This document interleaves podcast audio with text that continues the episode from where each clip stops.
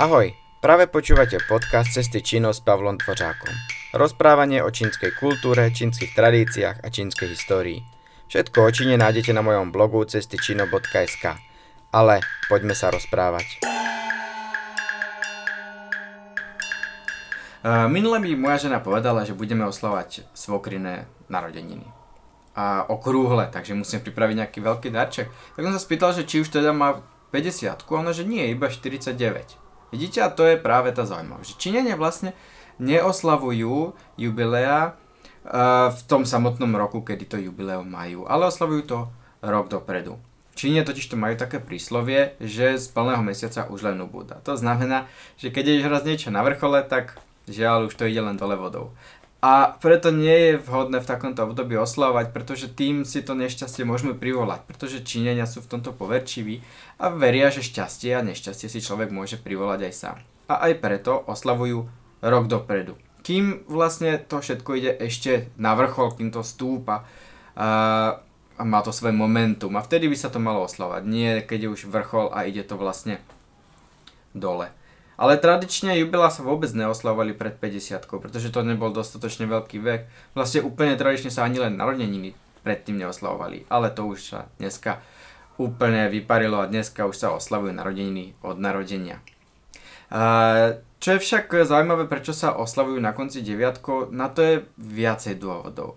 E, Číňania totiž to veria, že mm, deviatka nie je moc dobré číslo. A preto ho treba osláviť veľmi, aby sme odohnali tých zlých duchov. Treba mať veľa ohňostrojov, veľké oslavy, zbaviť sa uh, zlých duchov.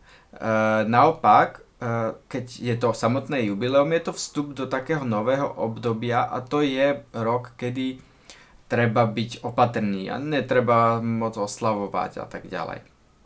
Rovnako napríklad, keď Číňania majú aj svoj rok, to znamená, že ja som napríklad znamenie zajac a keď je rok zajaca, tak to nie je moc dobrý rok pre mňa e, pretože vchádzam do nového obdobia. A Číňania vtedy zvyknú nosiť veľmi veľa zlatých e, vecí na sebe a červené oblečenie, pretože to prináša šťastie.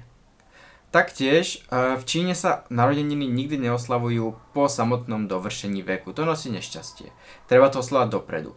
Problém je, že človek dovrší alebo ostarne o jeden rok e, príchodom čínskeho nového roku. Nečaká sa na jeho narodeniny. A keď sa teda s oslavou tých jubileí čaká až do tých jeho samotných narodenín, tak on už vlastne ich dosiahol a už to vla- dá sa povedať, že to oslavuje po. Toto sa nerobí na, be- na každé narodeniny, len na tie dôležité, čiže jubilea, ale oslavuje sa rok dopredu práve preto, aby sa to teda neoslavilo v žiadnom prípade po už v tom samotnom dosiahnutí toho veku a preto sa to oslavuje o rok dopredu, keď má človek 49. Taktiež, ako som vravel, tento vchod do toho nového obdobia je um, nešťastný alebo je taký nie moc dobrý a preto niekde sa dokonca úplne aj preskakujú tieto gulaté narodeniny. To znamená, že keď má niekto 29 rokov, oslavuje 29. narodeniny, keď má 30, oslavuje znova 29.